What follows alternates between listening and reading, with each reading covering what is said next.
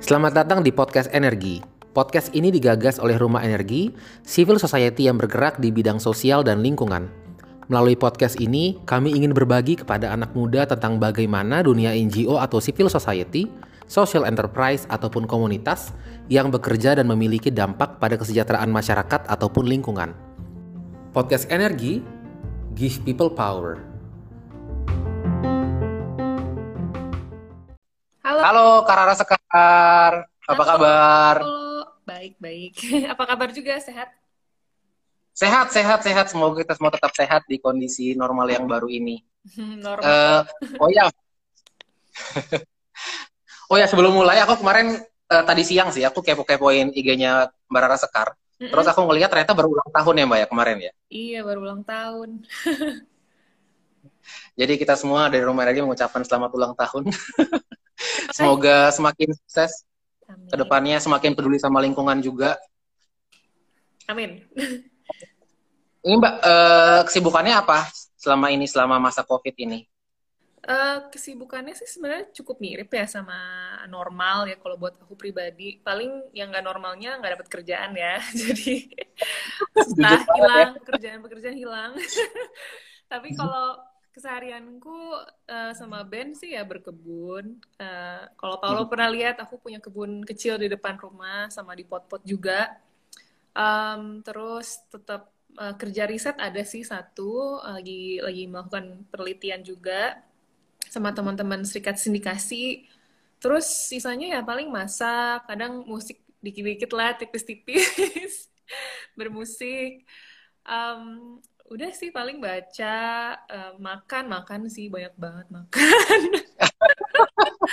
Bagaimana ya? Hmm. Mau gimana ya Mbak? Jadi tetap produktif ya. Oh iya, aku manggilnya Karara atau Mbak Rara nih? Ah bebas, Rara aja juga. Bebas. Nah, kita jangan terlalu feodal, Azik. Asik, jangan terlalu feodal, betul Jangan. banget. Betul banget, setuju banget. Sebelum aku yang dicecer pertanyaan nih sama sama Karara Sekar, aku mau nanya. Jadi eh, Karara Sekar kan sejauh ini kalau misalnya kita lihat di IG-nya, terus kalau lihat di internet gitu kan udah udah cukup aktif ya menyuarakan eh, soal-soal lingkungan gitu, terutama soal sampah organik, lalu soal energi terbarukan, soal hidup-hidup gaya hijau gitu. Hmm. Eh, bisa cerita nggak sejauh ini udah ngapain aja dari isu lingkungan? Sebenarnya pribadi aku belum bisa bilang kalau aku sangat berkesadaran ya hidupnya dalam artian benar-benar udah um, eco banget gitu ya istilahnya. Bisa dibilang masih baik belajar juga dan kenapa aku bilang masih baik belajar? Karena aku masih banyak melakukan apa ya yang aku udah tahu salah tapi masih mengulanginya gitu. Mungkin itu manusia banget ya. Tapi um, sebenarnya perjalanannya uh, kapan ya dimulainya ya? Udah agak lama cuman persis mulainya aku nggak yakin. Tapi yang pasti waktu aku lagi sekolah di Selandia Baru gitu Nah, di sana itu aku diperkenalkan dengan em, ya tadi conscious consumption. Jadi bagaimana kita eh, apa namanya eh, lebih kritis terhadap produk-produk yang kita beli gitu. Dalam artian ini sumbernya dari mana sih gitu? Apakah misalnya dia justru hasil dari ekstraksi atau eksploitasi yang malah menghancurkan alam kita atau dia memang benar-benar eh, selain mendukung kesejahteraan orang yang membuatnya dan kita kenal siapa yang buatnya dalam artinya masih di komunitas kita dan juga dia melestarikan alam gitu. Nah, itu satu kita aku belajar oh ada ya kayak gini ya. Maksudnya berarti hal-hal yang personal tuh juga politis ya berhubungan dengan sesuatu yang lebih besar dari kita gitu. Nah, terus tapi kedua aku juga belajar tentang ya tadi zero waste itu hidup untuk le- punya apa ya? eh, limbahnya limbah rumah tangga kita lebih sedikit lah karena ternyata produksi limbah rumah tangga tuh gede banget ya kontribusinya terhadap lingkungan dan aku juga waktu itu baru sadar. Nah menariknya ya di sana Paulo em, jadi sistem pemilahan sampah itu udah dilakukan dari rumah tangga. Jadi kalau misalnya Oh, wow. setiap mm-mm, jadi setiap kota eh setiap kota sorry Eh, kot- eh, jadi kan pemerintah kota itu punya sistem yang ngejemput sampah ya. Nah sama lah ya kayak di Indonesia tapi bedanya adalah kita itu harus beli eh, semacam kayak plastik sampah em, yang berbeda-beda jenisnya, peruntukannya. Jadi ada satu plastik sampah untuk yang tidak bisa didaur ulang sama sekali. Biasanya itu, tau gak sih yang tutup botol, yang tutupnya plastik. Pokoknya hal-hal yang lebih sulit lah untuk diolah kembali. Nah, satu lagi plastiknya itu uh, isinya yang recyclable. Jadi kita diminta untuk membersihkan misalnya botol-botol plastik, uh, beling ya, beling-belingan, terus juga kertas atau um, karton. Nah, itu dimasukin satu plastik. Nah, kita harus beli tuh si plastiknya. Jadi kalau misalnya kita cuma naruh-naruh tempat sampah di depan, nggak akan dijemput sampahnya. Nanti rumah kita di TPS. Lama-lama. Ah. Ngerti kan? Jadi kayak ada insentif, tapi juga ada apa ya, hukuman nggak?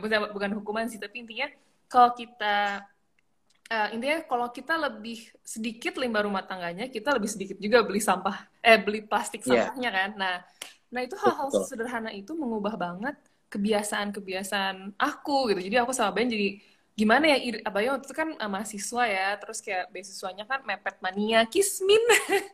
jadi gimana caranya si plastik ini kita mm, eh, nggak mm, uh, banyak-banyak gitu loh belinya. Jadi aku waktu itu sama Ben berhasil jadi kalau kita beli di di kita belinya di ini lagi pemerintah kota gitu. Jadi kita ke kantornya beli satu nggak bisa beli satuan, harus beli misalnya 10.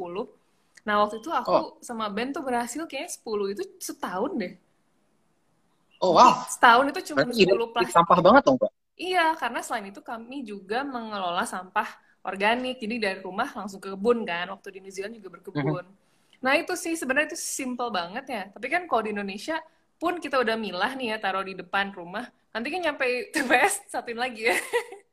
Iya dicampur lagi. Mm-mm, jadi itu hal sesimpel itu. Jadi aku belajar dari situ dulu sebenarnya. Jadi uh, karena awalnya kebiasaan uh, orang-orang di sana oleh sistem yang memberikan itu aku malah jadi penasaran oh oke okay, kenapa ya? Emang sebegitu berpengaruhnya ya? Kalau kita cuman buang sampah yang apa ya dicampur semuanya dibuang ke tempat pembuangan. Wah ternyata aku jadi belajar tentang uh, apa ya uh, gas metana, terus kayak pengaruhnya lahan-lahan yang malah diperuntukkan untuk sampah yang harusnya buat kehidupan ya malah jadi buat sampah gitu kan. Jadi kayak terus uh, orang-orang yang kerja untuk mengolah sampah kita juga kesehatannya terancam gitu gitulah. Jadi aku jadi belajar itu Paulo dari hal yang oh, sangat sederhana.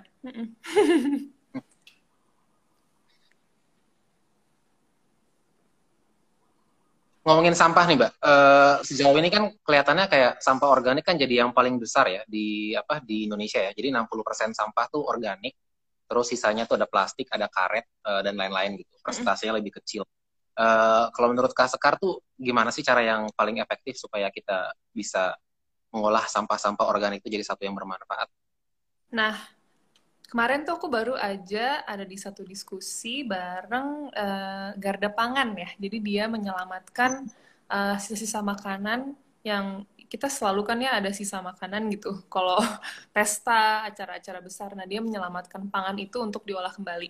Salah satu sarannya adalah emang kita harus lebih sadar dengan um, kita sebenarnya butuh berapa sih atau butuh uh, kebutuhan pangan kita seperti apa. Nah itu tuh penting banget karena kalau kita nggak sadar ya jadi kita kayak beli. Terus menjarah supermarket. Kayak ah beli beli panik gitu. Terus pada saat kita mau masak ternyata kita berlebihan gitu masaknya atau belinya berlebihan dari yang seharusnya kita butuhkan. Itu menyebabkan limbah rumah tangga dan bentuk sisa makanan kan.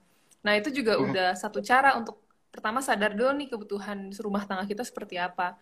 Banyak metode-metode yang dilakuin oleh teman-teman. Misalnya ada yang food prep Um, kalau aku sih kebetulan nggak ngelakuin food preparation ya, jadi kayak dipotong-potongin terus kayak dijatah gitu ya makanannya per, buat dimasak minggu itu. Tapi kalau aku enggak sih, uh, kalau aku sih ya udah kamu beli dan masak apa yang kamu butuhin. Jadi kalau aku pribadi sama Ben, hampir nggak pernah ada makanan sisa sih kalau habis makan. Dikit banget. Kalaupun ada sisa, apa, apa itu aku rakus ya? Nggak tahu juga. tapi tapi kalaupun ada sisa dikit, biasanya lempar ke anjing-anjing tapi nggak ada sih. Jadi jarang banget lah kecuali ya kayak kulit kayak kulit telur gitu ya. Misalnya cangkangnya kita pakai buat kompos atau di bejek-bejek gitu taruh di tanaman karena dia sumber kalsium kayak gitu. Terus uh, sisa sisa sampah organik kami taruh di yang kayak kulit-kulit sayur segala macam itu ditaruh di uh, kompos. Kita punya sistem composting buat kebun juga. Gitu sih. Jadi um, kalau aku sih mulai dari situ. Cuman uh, intinya sih bagaimana sebenarnya uh, limbah rumah tangga yang berupa sampah organik sebenarnya bukan sampah kan? Konsep, bukan, bukan. Iya, konsep kita bilang itu sampah kan pasti karena kita telah terkondisikan malah uh, otaknya yeah, bilang itu tuh sampah harus dibuang ke tempat sampah padahal sebenarnya dia punya potensi yang besar banget sih untuk diolah kembali gitu. Setuju banget Mbak. Dan karena si konstruksi sosial itu bilang kita apa maksa kita bilang kalau sampah itu jadi sampah, mm-hmm. sebenarnya uh, ada juga cara-cara lain yang bisa kita manfaatkan gitu ya untuk uh, si sampah organik ini jadi sumber energi gitu. Jadi kalau aku boleh cerita dikit kayak rumah energi, uh, kebetulan karena rumah energi namanya, jadi uh, kita menghasilkan energi dari uh, limbah-limbah organik gitu. Jadi misalnya kayak di daerah perdesaan tuh banyaknya karena banyaknya ternak, hmm. jadi uh, kotoran-kotoran sapi, kotoran babi, kotoran uh, burung dan lain-lain hmm. yang jadi uh, bahan baku utama yang namanya biogas gitu. Jadi kotoran-kotoran uh, itu dicampur air masuk ke dalam satu bilangnya apa reaktor kali ya dalam yeah. satu kubah gitu. Mm -hmm. uh, lalu nanti selama kurang lebih 7 sampai 10 hari si kotoran-kotoran ini akan di uh, diproses yang namanya anaerobik lalu keluarlah si gas itu untuk memasak. Hmm. Jadi uh, kebanyakan rumah-rumah di perdesaan sekarang mereka bisa memanfaatkan si limbah-limbah organik itu dari kotoran sapi dan ternak dan lain-lain untuk bahan uh, sebagai bahan baku biogas. Jadi gas untuk memasak. Selain biogas juga uh, mereka biasanya memanfaatkan biasanya kan masih pakai pupuk uh, kimia ya mbak mm-hmm. itu nggak bisa dipungkiri karena pupuk kimia kan dibilang orang uh, apa ya uh, mungkin juga karena konstruksi, konstruksi sosial tadi jadi kayak pupuk kimia itu lebih top chair lebih bikin uh, apa namanya crops kita atau tumbuhan-tumbuhan pangannya itu lebih cepat tumbuh, hmm. lebih berbuah lebih besar, lebih banyak gitu. Padahal itu uh, dalam jangka panjang nggak bagus buat tanah gitu. Nah, dari si teknologi biogas ini yang mereka masukin kotoran-kotoran sapi, ternak dan lain-lain, termasuk juga sisa dapur makanan, itu bisa diolah jadi yang namanya biogas dan juga pupuk uh, alami yang namanya biosluri gitu. Hmm, iya ya, aku tuh pernah sih beberapa kali berkunjung ke peternakan-peternakan di Jawa Barat gitu. Dan mereka menggunakan biogas itu udah cukup lama bahkan udah kayak mungkin 10 tahun yang lalu kali ya, udah agak lama ya. Iya, terus sempat kepikiran, cuman uh, waktu itu kan aku mikir kalau di rumah punya sistem biogas gitu kebetulan nggak punya ternak ya lahan aja sempit empat kali empat kebunnya um, jadi uh, belum pernah kepikiran tapi sebenarnya sih kalau biogas ini tuh di rumah tangga gitu memungkinkan nggak sih atau atau agak susah atau gimana? Kalau uh, biogas yang yang udah udah kami kembangkan rumah energi selama uh, 10 tahun terakhir itu kan memang sasarannya adalah rumah-rumah di perdesaan yang punya lahan ya. ya, ya Jadi benar. memang itu bahan bakunya itu adalah kotoran-kotoran ternak gitu. Tapi kalau misalnya kayak tadi Mbak Rara bilang kayak di kota, ya kayak di Jakarta sekarang atau mungkin di Surabaya kayak jarang banget yang ada ternak kan di kota, bahkan nggak ada gitu. Mm -mm, gak ada. Tapi tetap ada sampah organiknya uh, yang 60% sampah organik tadi. Jadi uh, untuk untuk wilayah uh, perkotaan atau urban, memang kami saat ini sudah uh, ada inovasi yang namanya biomiru, jadi biogas mini rumahan jadi ukuran lebih kecil, hmm. lebih simple dan nggak butuh lahan banyak sih. Jadi kalau teman-teman di R&D bilang emang cocok buat uh, rumah tangga. Sejauh ini sudah ada sekitar hampir uh, 30 uh, unit yang terbangun gitu di beberapa provinsi. Dan uh, kebutuhan lahannya memang nggak nggak nggak gede sih ya. Jadi kayak cukup satu sampai sorry dua sampai tiga meter persegi gitu uh, petakannya. Terus dalamnya itu yang digali ke dalam karena ini proses di dalam tanah itu sebesar uh, toren air yang kecil tuh yang aku sebut merek aja ya penguin itu kayak penguin. Yeah, yeah. jadi kan ada yang oranye tuh penguin yang kecil. Nah oh, itu uh, ke dalam. Uh, segede gitu. Jadi ditanam di dalam tanah uh, digali tanahnya sebesar itu terus ditanam si apa namanya si penguinnya ini atau toren airnya itu itu yang nanti jadi uh, apa ya jadi ruangan utama untuk nampung berbagai sampah organik dari hmm. rumah tangga lalu memprosesnya sampai nanti keluar gas dan si pupuk alaminya gitu.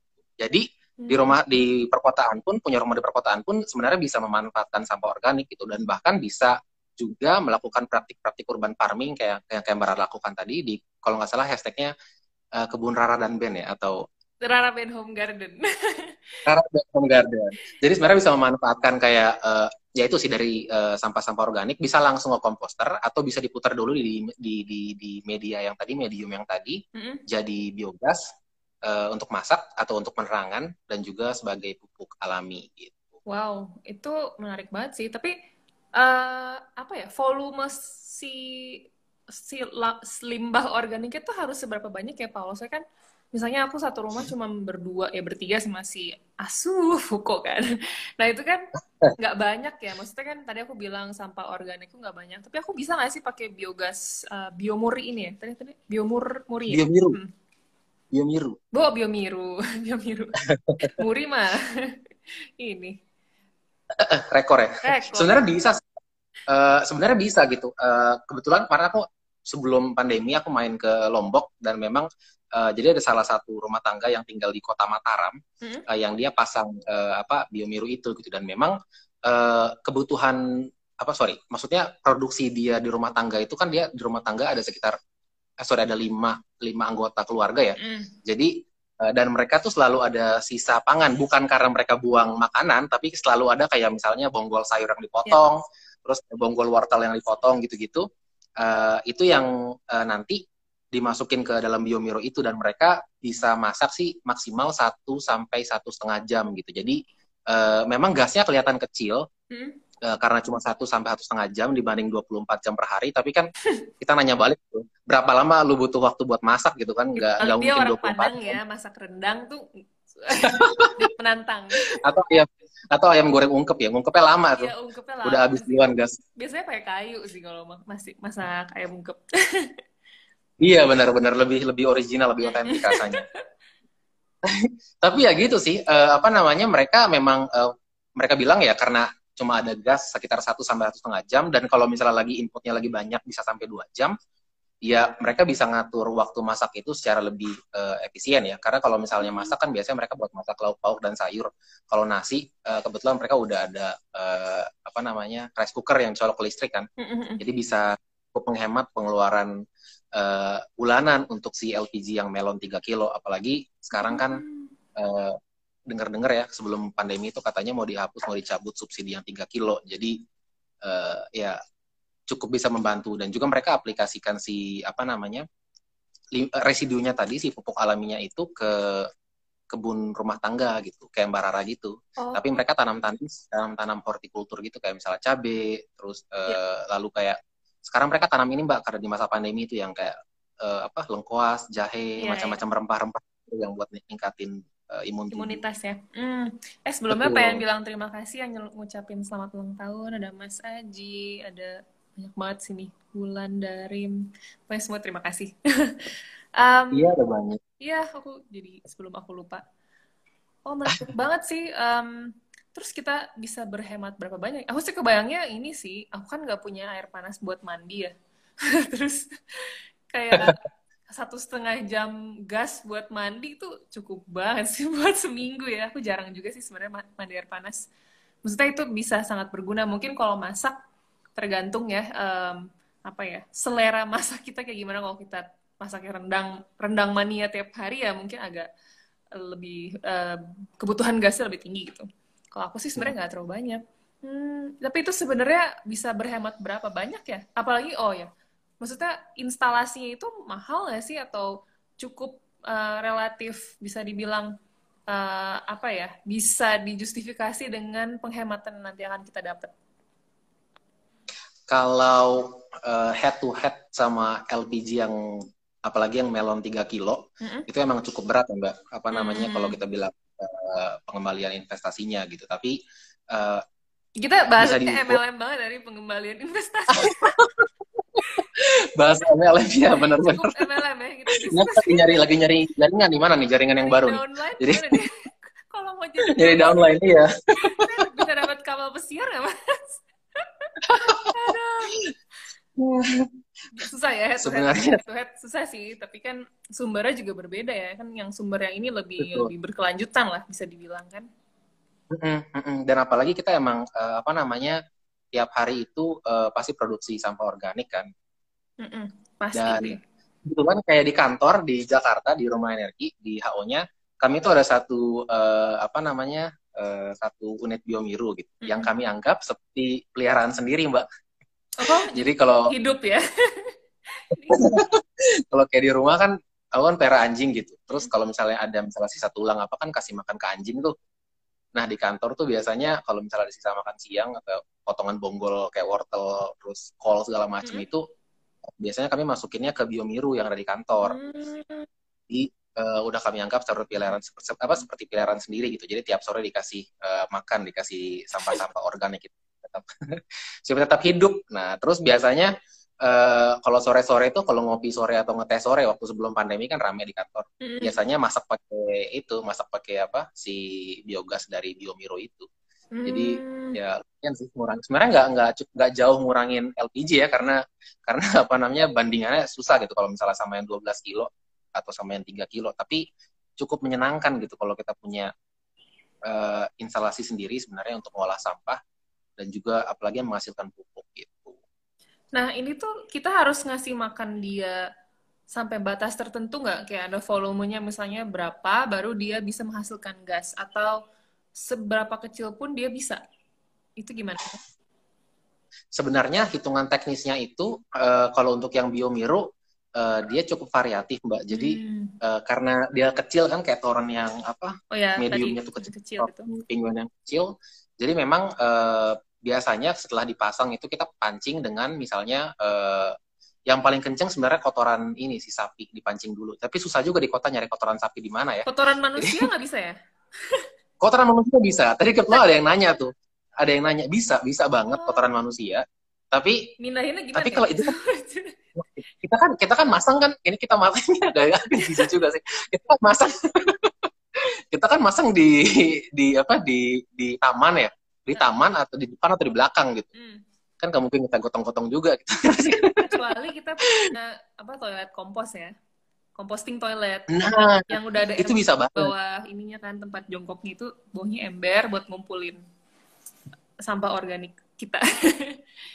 iya Oh, benar tapi bisa. sebenarnya bisa banget. Mbak. Wah, banyak tuh volumenya. Dan- Oh, betul banget betul banget dan kebetulan eh, rumah energi udah pernah pasang juga sih di tiga pesantren pondok pesantren Mm-mm. karena itu kan eh, masif ya banyak orangnya Ya. banyak santrinya akhirnya eh, dan mereka kebetulan nggak punya ternak gitu terus akhirnya ya udah gimana caranya kita eh, menghubungkan si ipalnya itu instala- instalasi limbahnya itu langsung ke jadi input ke biogas gitu Hmm, Oh, itu ada yang nanya tapi memang penyakit penyakit gimana tuh?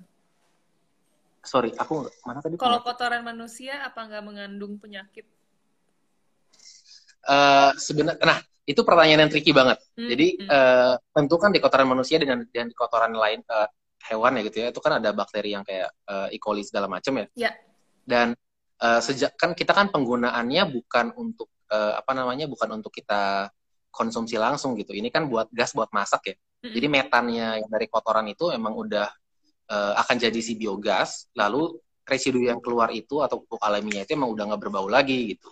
Yang itu akan kita aplikasikan ke tanaman. Karena kalau misalnya kita nanyanya kalau misalnya eh, concernnya begitu memang memang semua pupuk kandang kan eh, juga dari kotoran ya gitu dan Iya. eh, persoalannya akan selalu sama gitu ini apakah eh, bahaya buat manusia atau enggak lalu eh, mungkin ada juga yang concern secara eh, secara religius secara agama gitu ya ini bisa atau enggak dipakai gitu misalnya kayak dari kotoran babi atau kotoran manusia Oh, iya, iya, seperti itu. iya.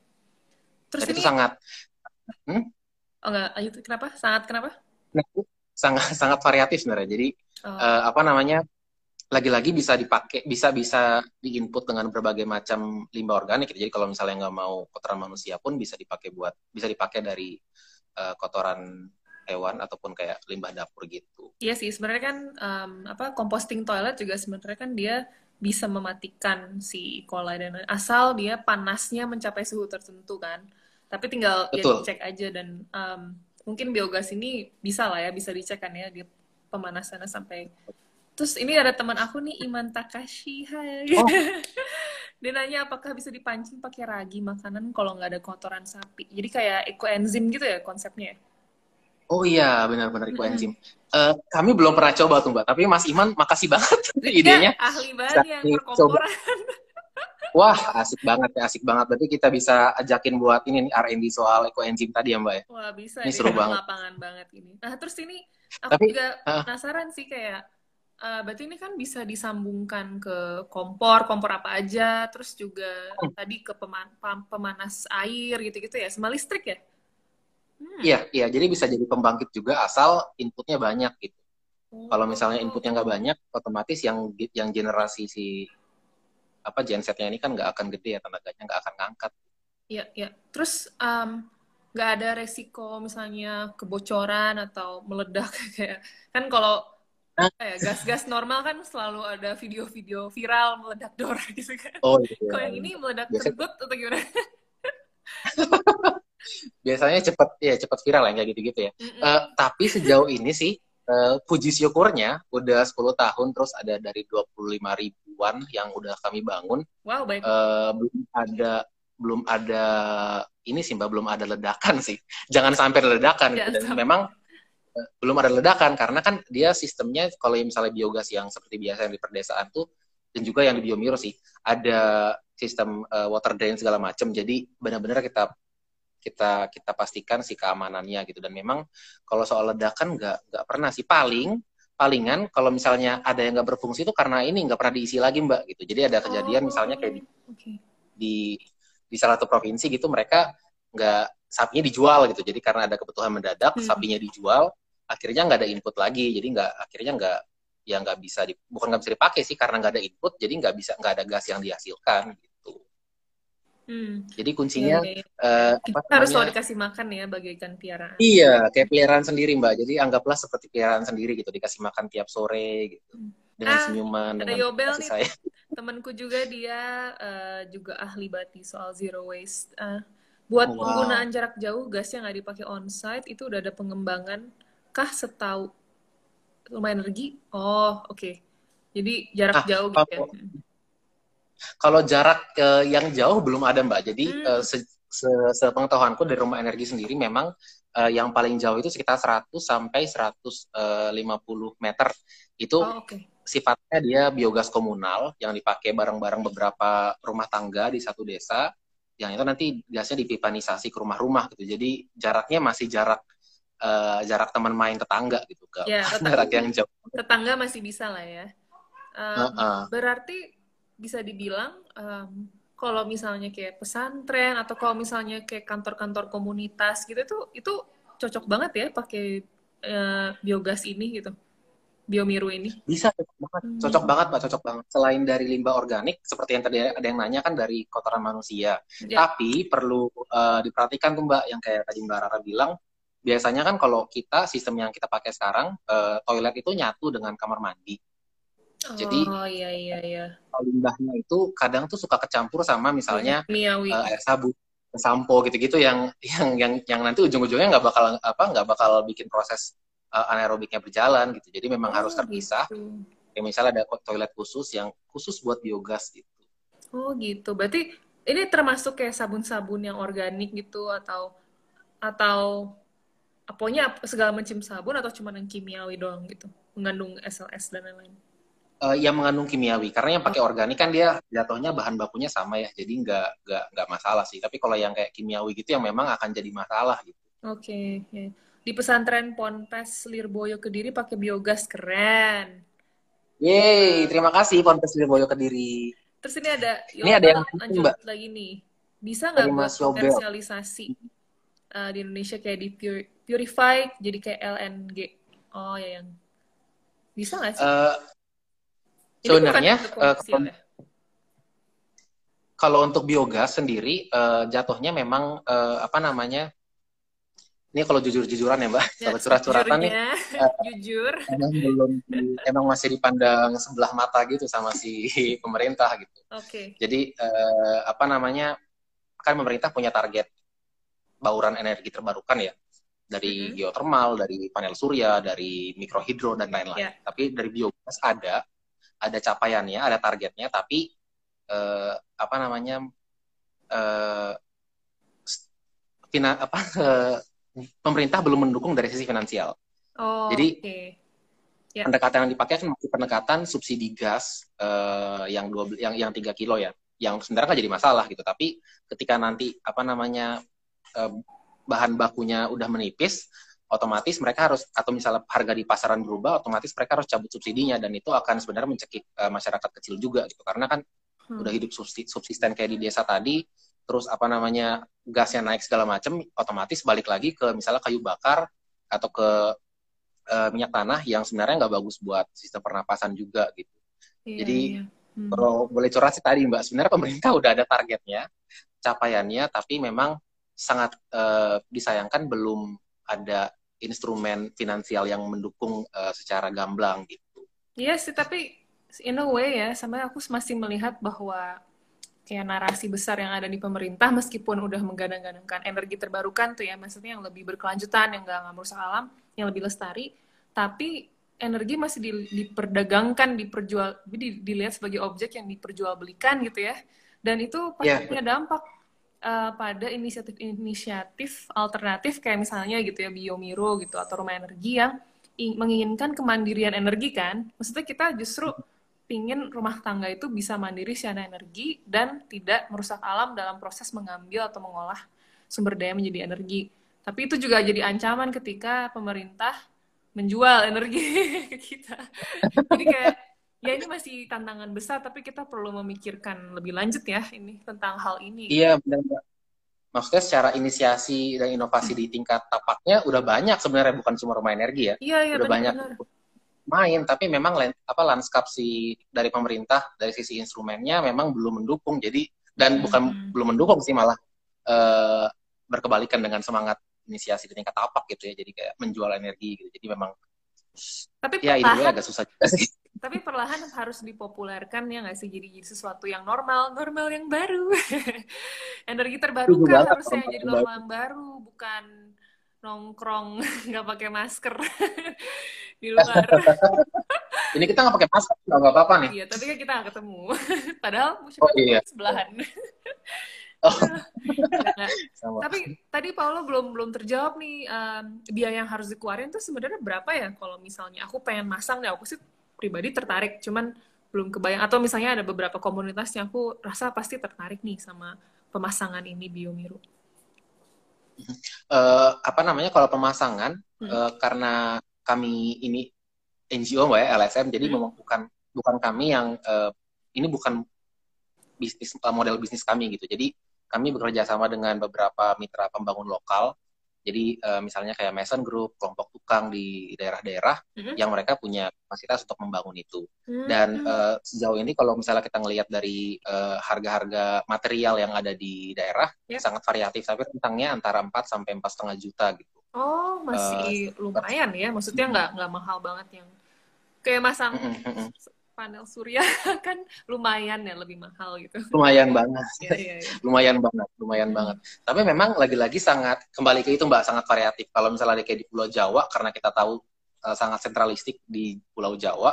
Jadi material-material kayak misalnya toron segala macam uh, cenderung lebih mudah didapat dan lebih murah. Tapi kalau kayak di Sulawesi misalnya kayak kemarin kami temukan itu memang agak lebih mahal ya.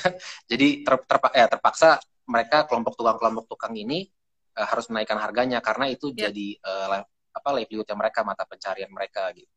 Hmm, gitu ya. Berarti kalau misalnya kayak rumah tangga kayak aku investasinya sekitar sorry bahasanya ngelem banget lagi ya. Jadi uh, investasinya itu sekitar empat sampai empat setengah juta gitu ya. Itu apakah hmm. sudah termasuk jasa atau baru barang-barangnya aja? Itu sudah termasuk sampai tinggal pakai sih sebenarnya. Wow. Jadi tinggal okay. tinggal pakai gitu. Jadi mungkin kalau misalnya kita uh, kalau kita beli rumah kan biasanya ada akad kredit gitu atau beli misalnya beli kendaraan ada akad kredit atau mm -hmm. akad apa nggak kredit gitu ya. Nah ini tuh akad akadnya itu uh, ya sampai kita masukin si sampah pertamanya ke uh, biomirunya gitu. Jadi sampai oh. terima jadi tinggal. Nah kalau misalnya nggak diisi lama nih, misalnya ada beberapa teman-teman kan banyak yang mungkin kerjanya suka keluar kota dan lain-lain. Itu ada nggak sih kayak maksimalnya ditinggal berapa lama si Biomiru ini supaya masih tetap hidup? uh, jangan kelamaan, jangan kelamaannya itu kalau misalnya di di berapa hari kan, mm-hmm. uh, eh jangan sampai lebih dari seminggu sih mbak, gitu. oh, karena okay, dari itu seminggu. proses proses di dalam itu kan bisa uh, tadi 7 sampai sepuluh hari ya. Uh, jadi misalnya kita masukin hari ini, kemudian 7 sampai sepuluh hari itu bisa keluar yang namanya gasnya dan uh, si pupuk alaminya itu. Oh, jadi, ada prosesnya ya, jadi nggak nggak langsung jadi mm-hmm. bush gitu jadi Betul, gas. di dalam itu kan dia kayak ditekan, terus nanti gasnya keangkat ke buat ke atas buat kita pakai buat masak segala macam terus nanti residunya ini otomatis terdorong keluar dan itu prosesnya 7 sampai 10 hari. Jadi kalau misalnya kita tinggalin lebih dari tujuh hari, otomatis uh, yang dalam itu udah habis gitu. Kita mesti ngisi ulang lagi. Jadi oh, mesti nunggu lebih lama. Okay, okay. Kalau ini yang bisa dimasukin dan nggak boleh dimasukin, kayak misalnya kayak potongan tulang gitu, boleh nggak sih atau harus yang semuanya sayuran, nabati gitu? Yang uh, yang nabati mbak. Jadi Oh, nabati. uh, yang tercacah gitu. Dan masukinnya juga jangan kayak uh, ada bonggol kol gitu, gede blok jangan gituin juga gitu. Iya. Jadi kiri cacah, cacah kecil-kecil dulu supaya Oh, mudah gitu ya. Uh, uh. Kalau misalnya kayak tulang ya, mirip sama sistem composting ya. Dicacah kecil-kecil. Betul, betul. Hmm. Betul, betul mirip sama sistem composting. Kadang karena kalau misalnya kita ngasih kayak aku ngasih ke, makan ke anjingku dia biasanya aku ngasih yang potongan kecil-kecil gitu ya walaupun tulang aku kalau ngasih gede cepet habis rakus nanti di jadi gitu deh mbak. Iya, iya, iya, iya. Hmm, ya ya. Berarti kalau misalnya, misalnya nih ada, ada yang tertarik, misalnya aku juga tertarik untuk pasang atau apa, itu menghubungi rumah energi. Berarti rumah energi baru menyambungkan ke tadi yang bisa memasangkan gitu. Iya betul ke Hmm. mitra lokal. Mitra Jadi lokal. se- sampai ini ada sekitar lima, eh, sorry, 60 mitra lokal Wow. di 10 di 11 provinsi. Eh, mereka ini tadinya kelompok tukang gitu terus mereka akhirnya belajar biogas, mereka bisa mereka dapat sertifikat belajar biogas dan itu jadi eh, bisnisnya mereka gitu. Jadi model mereka CV dan eh, ya UMKM sih. Mereka UMKM di daerah yang punya kelompok tukang, yang punya eh, mandor Hmm. eh, untuk bangun biogas dan itu termasuk juga nanti setelah pemasangan ada yang namanya eh, semacam bukan eh, semacam garansi gitu ya kayak kita Hmm. ngecek terus kalau kerusakan kita tetap datang untuk ganti-ganti misalnya ada yang kerusakan segala macam itu sampai tiga tahun Oh, oke, oke, oke. itu yang biomiru Iya, cocok banget sih buat komunitas yang selalu ada orang, banyak orang ke sana gitu yang maksudnya komunitasnya nggak gede-gede banget ya, tapi ada akses ke WC composting kayak gitu tuh bagus banget sebenarnya. Dan rumah juga sih. Kebetulan kalau rumahku tuh jadi komunal gitu, jadi satu tanah, tapi Ah, empat rumah. Soalnya kan tanah mahal banget ya hari gini. jadi em, jadi bisa dibilang kalau sampah rumah tanggaku pribadi emang sedikit, tapi dan bisa dilempar ke kebun. Tapi kalau misalnya empat rumah kan lumayan sebenarnya bisa banget untuk punya sistem yang ya lumayan lah buat mandi air panas ya tadi bikin bathtub di luar gitu. iya bener banget bener banget macam jacuzzi gitu di luar rame-rame Mm-mm. Mungkin jawab-jawab pertanyaan lagi kali ya Paulo ya. Ini ada Ya, boleh, pertanyaan boleh. nih. Ari Makmun, halo Kak, mau nanya dong, typically instalasi biorhythm standarnya makan tempat berapa meter persegi? Makasih Kak. Semoga sehat selalu. Semoga sehat selalu juga. Tadi 2 sampai 3 meter persegi ya? iya betul Gimana dua product sampai tiga knowledge-nya aku udah bagus belum bisa nyari oh download. udah ya? bagus banget langsung ditangkap langsung didiseminasi dengan cepat luar biasa 2 sampai 3 meter, tapi itu juga sebenarnya si tabung bukan tabung sih, ya tadi si apa torennya itu dimasukkan ke dalam ya. Iya, kalau ditanam dikubur dalam tanah. dikubur dalam. Tapi eh, kalau boleh nerangin sedikit nggak mungkin aku penasaran. Science ya sih karena aku anak anak social science ya tapi aku penasaran gimana sih caranya si um, sampah organik itu diubah jadi gas gitu? Itu di gimana sih prosesnya? Ini maaf nih aku anak IPA palsu Nah, kebetulan aku anak social science juga, Mbak. Jadi Oh, jadi aku akan menjelaskan ya, jelas ya Yang- yang aku pahami gitu ya. Jadi eh, apa namanya? eh, kan kalau setiap limbah itu kan limbah organik ya, ada ada gas metannya ya, ada gas Hmm. yang terkandung dalam situ gitu. Kayak misalnya kita eh, ya makanan basi yang kita, makanan yang ketuk lama-lama bau gitu kan, bau Mm-mm. metan segala macam. Nah, eh, konsepnya itu sebenarnya dari limbah organik jadi energi, biogas tadi itu adalah kita menangkap si metannya. Jadi, Hmm. kita bisa bilang sebenarnya dengan kita kayak misalnya tadi memanfaatkan si limbah organik untuk kompos atau untuk biogas, sebenarnya kita mengurangi eh, emisi gitu kan. Mm-mm. Jadi si limbah organik ini masuk ke dalam satu tabung, Uh-uh. dia masuk ke bawah gitu. Terus eh, proses yang namanya anaerobik itu Hmm. eh, mengeluarkan si gas metan ini bikin gasnya ke atas. oh oke Ke atas, gasnya ke atas. Itu yang gasnya yang kita tangkap, terus nanti kita jadikan sebagai eh, gas untuk memasak. Nah, Hmm. residunya ini dengan Nah, ada yang ke atas tadi dia secara otomatis terdorong ke atas lagi tuh mbak keluar residu jadi eh, gasnya kan maksudnya residu residu gasnya jadi Ya. eh, dari sampah organik misalnya kotoran hewan masuk terus gasnya kita tangkap ke metannya itu buat masak kita masukin lagi dari sini yang yang udah jadi panasnya ini yang sudah tidak bergas lagi itu terdorong keluar gitu. ini yang dipakai jadi pupuk oh jadi oke oke eh, hmm, Jadi makanya perlu perlunya kita isi secara simultan tuh. Karena kalau misalnya nggak diisi lama gitu kayak lebih dari seminggu, otomatis kita harus nunggu seminggu lagi untuk dapat si gasnya itu sama dapat alat. Ya, ya, karena nunggu proses si gasnya itu naik ke atas itu ya. Hmm. Betul, betul. Oke, aku jadi ngerti. Wah, bisa nih jualan sih tetap. jualan info pengetahuannya. Jadi nanti baca-baca lagi. Produk knowledge-nya ya. Produk knowledge udah lumayan. oh ya ya. Tadi ada pertanyaan apa lagi ya? Oh ya, ada yang tertarik Oh, juga. Ada yang Oh tuh tuh, Pri Prita Aritonang. Untuk bisa masak satu jam butuh berapa banyak mas untuk sampah organiknya? Oh tadi ya satu jam satu setengah jam. Eh, biasanya kita perhitungan itu eh, per kilo mbak. Jadi antara sampai eh, sorry 5 sampai 6 kilo limbah itu bisa dipakai buat masak. Jadi memang nggak banyak, memang memang agak banyak sih kayak misalnya kita numpuk-numpuk gitu ya kayak bonggol-bonggol itu kan beratnya nggak nyampe sekilo. Tapi kalau misalnya kita terus lama-lama ya makin banyak juga sih. Oh iya iya. Terus ada yang ada yang nanya lagi nih mbak di Sulsel ya. Mm-mm. Eh ya di Sulsel ada nggak? Di Sulsel ada. Ada Roma Energi punya satu kantor di Sulsel eh, di Makassar. Jadi eh, bisa dicek di website Roma Energi eh, nomor kantornya segala macam kalau misalnya tertarik dengan biogas. Iya, betul. Tadi juga ada Pandu nih, Pandu 90s. Kalau mau instalasi di rumah baiknya 90s. komunal atau personal dan kalau boleh tahu estimasi biayanya berapa? Eh, kalau personal bisa ya, bisa juga. Tadi tadi contoh Bisa. di atau rumah tangga di Lombok yang bisa bisa masak satu sampai satu setengah jam ya setelah mengisi gitu. Tapi tadi pastiin aja volume kita lumayan mendekati tadi 6 kilo ya dalam seminggu. Jadi em, ya itu bisa dipertimbangkan kalau komunal lebih baik lagi pastinya karena bisa disambungin dengan WC komposting kalau punya. Biayanya tadi 4 sampai 4 setengah juta ya rata-rata ya. 4 sampai Wow, ya, product 4,5 juta. knowledge.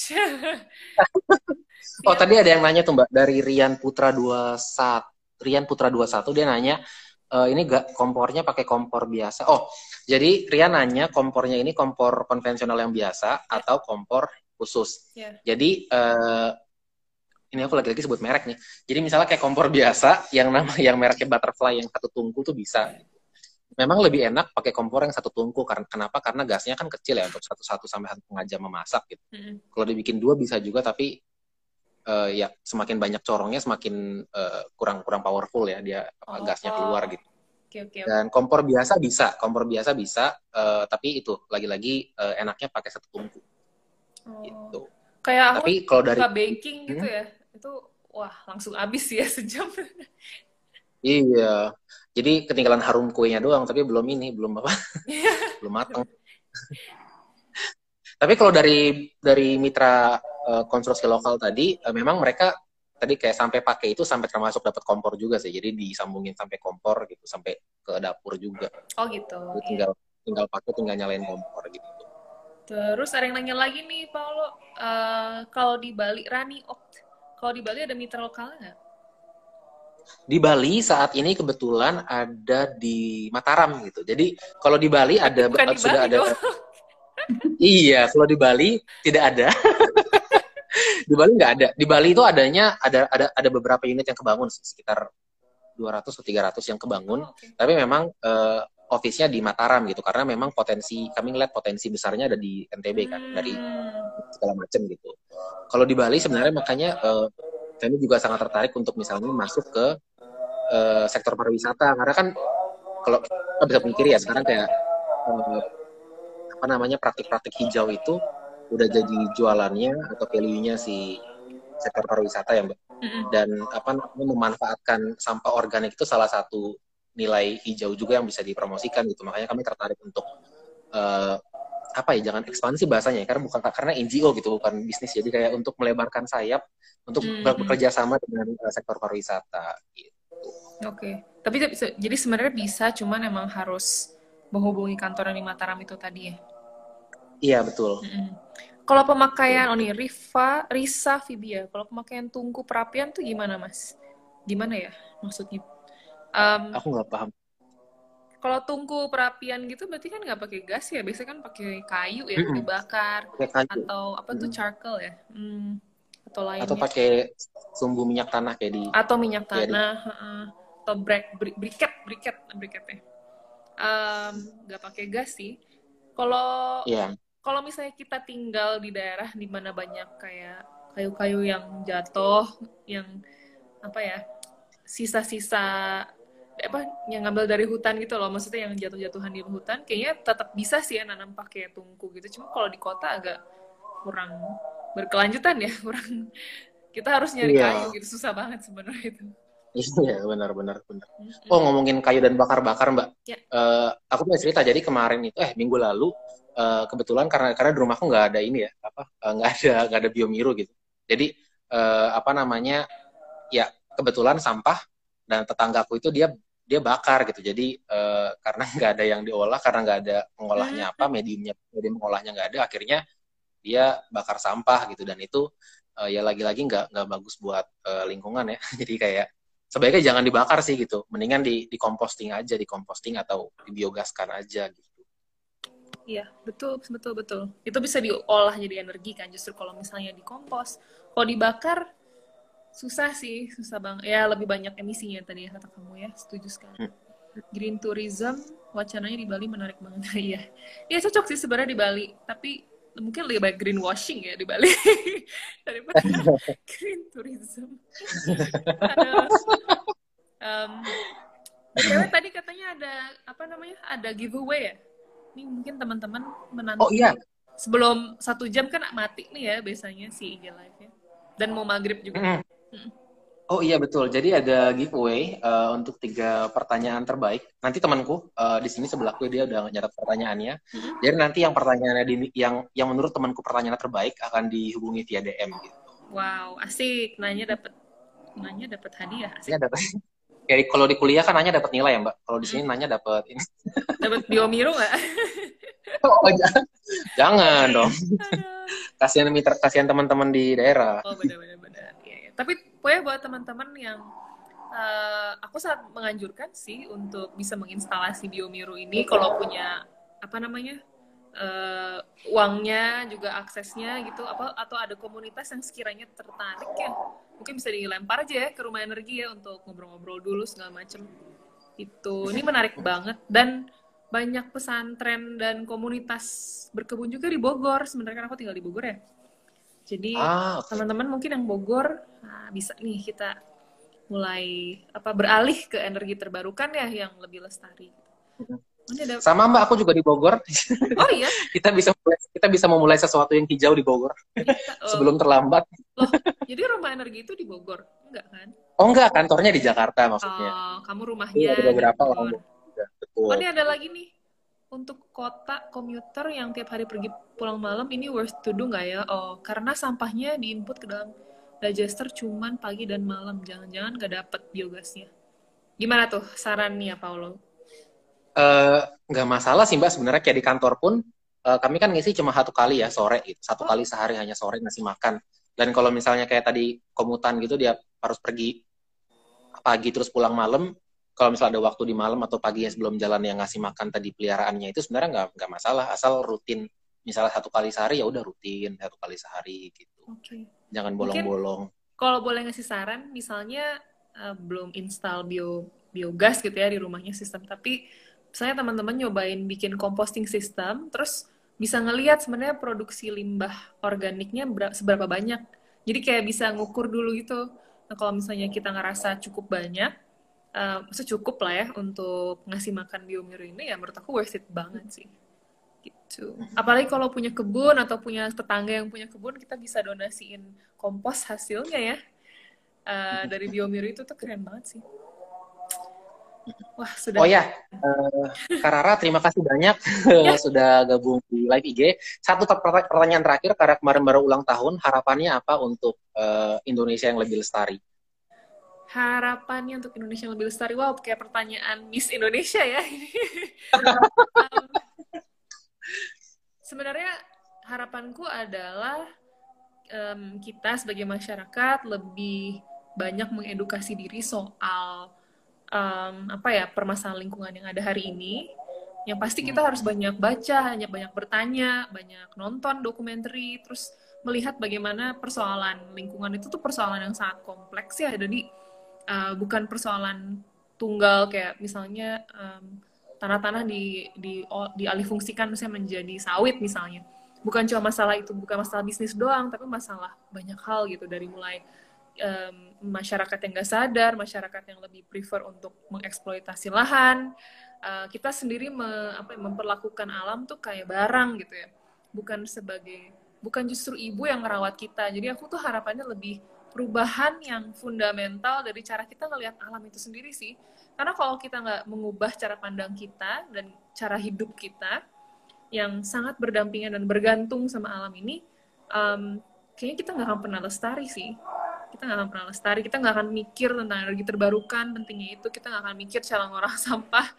Jadi itu sesuatu yang perubahan pola pikir yang harus diubah secara ya personal tapi komunal juga bareng-bareng secara kolektif untuk bikin perubahan yang bermakna jadi nggak bisa sendiri doang gitu harapanku sih itu sih dan um, makanya aku seneng banget misalnya bisa ngobrol sama rumah energi terus uh, bikin podcast yang ngobrol sama kayak teman-teman kayak Yobel terus teman-teman yang ahli di bidangnya karena pengetahuan kayak gini harus dinormalkan jadi normal yang baru gitu setuju banget mbak semoga menjadi normal yang baru yang hijau jadi normal yang baru. Betul. Sebelum kita tutup, Mbak? Uh, ini kebetulan temanku udah selesai dia uh, nyatat pertanyaannya. Jadi uh, yang mena yang yang yang dapat uh, giveaway sore ini adalah Rian Putra 21, Iman Kasih dan Ari underscore Makmun, Makmun Ari Makmun.